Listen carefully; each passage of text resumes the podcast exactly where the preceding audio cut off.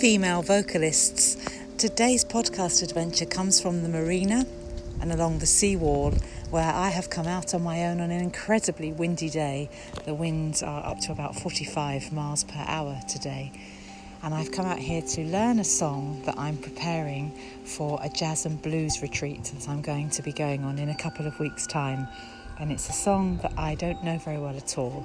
So it's really wonderful spending some time listening to different recordings of female jazz vocalists singing the song and taking on board their onsets and their offsets and how they express themselves within the song. And each time I hear it, I hear something different, and I'm falling in love with the song more and more.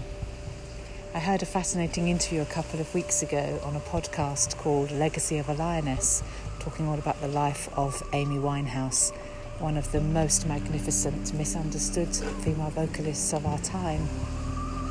Emily Sunday was conducting the interview, and in it she said, Singers are very sensitive people. It's almost as if words and speaking is not enough for them to express how they truly feel.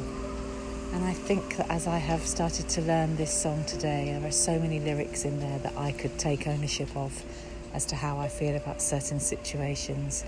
And words and speaking would never quite be enough.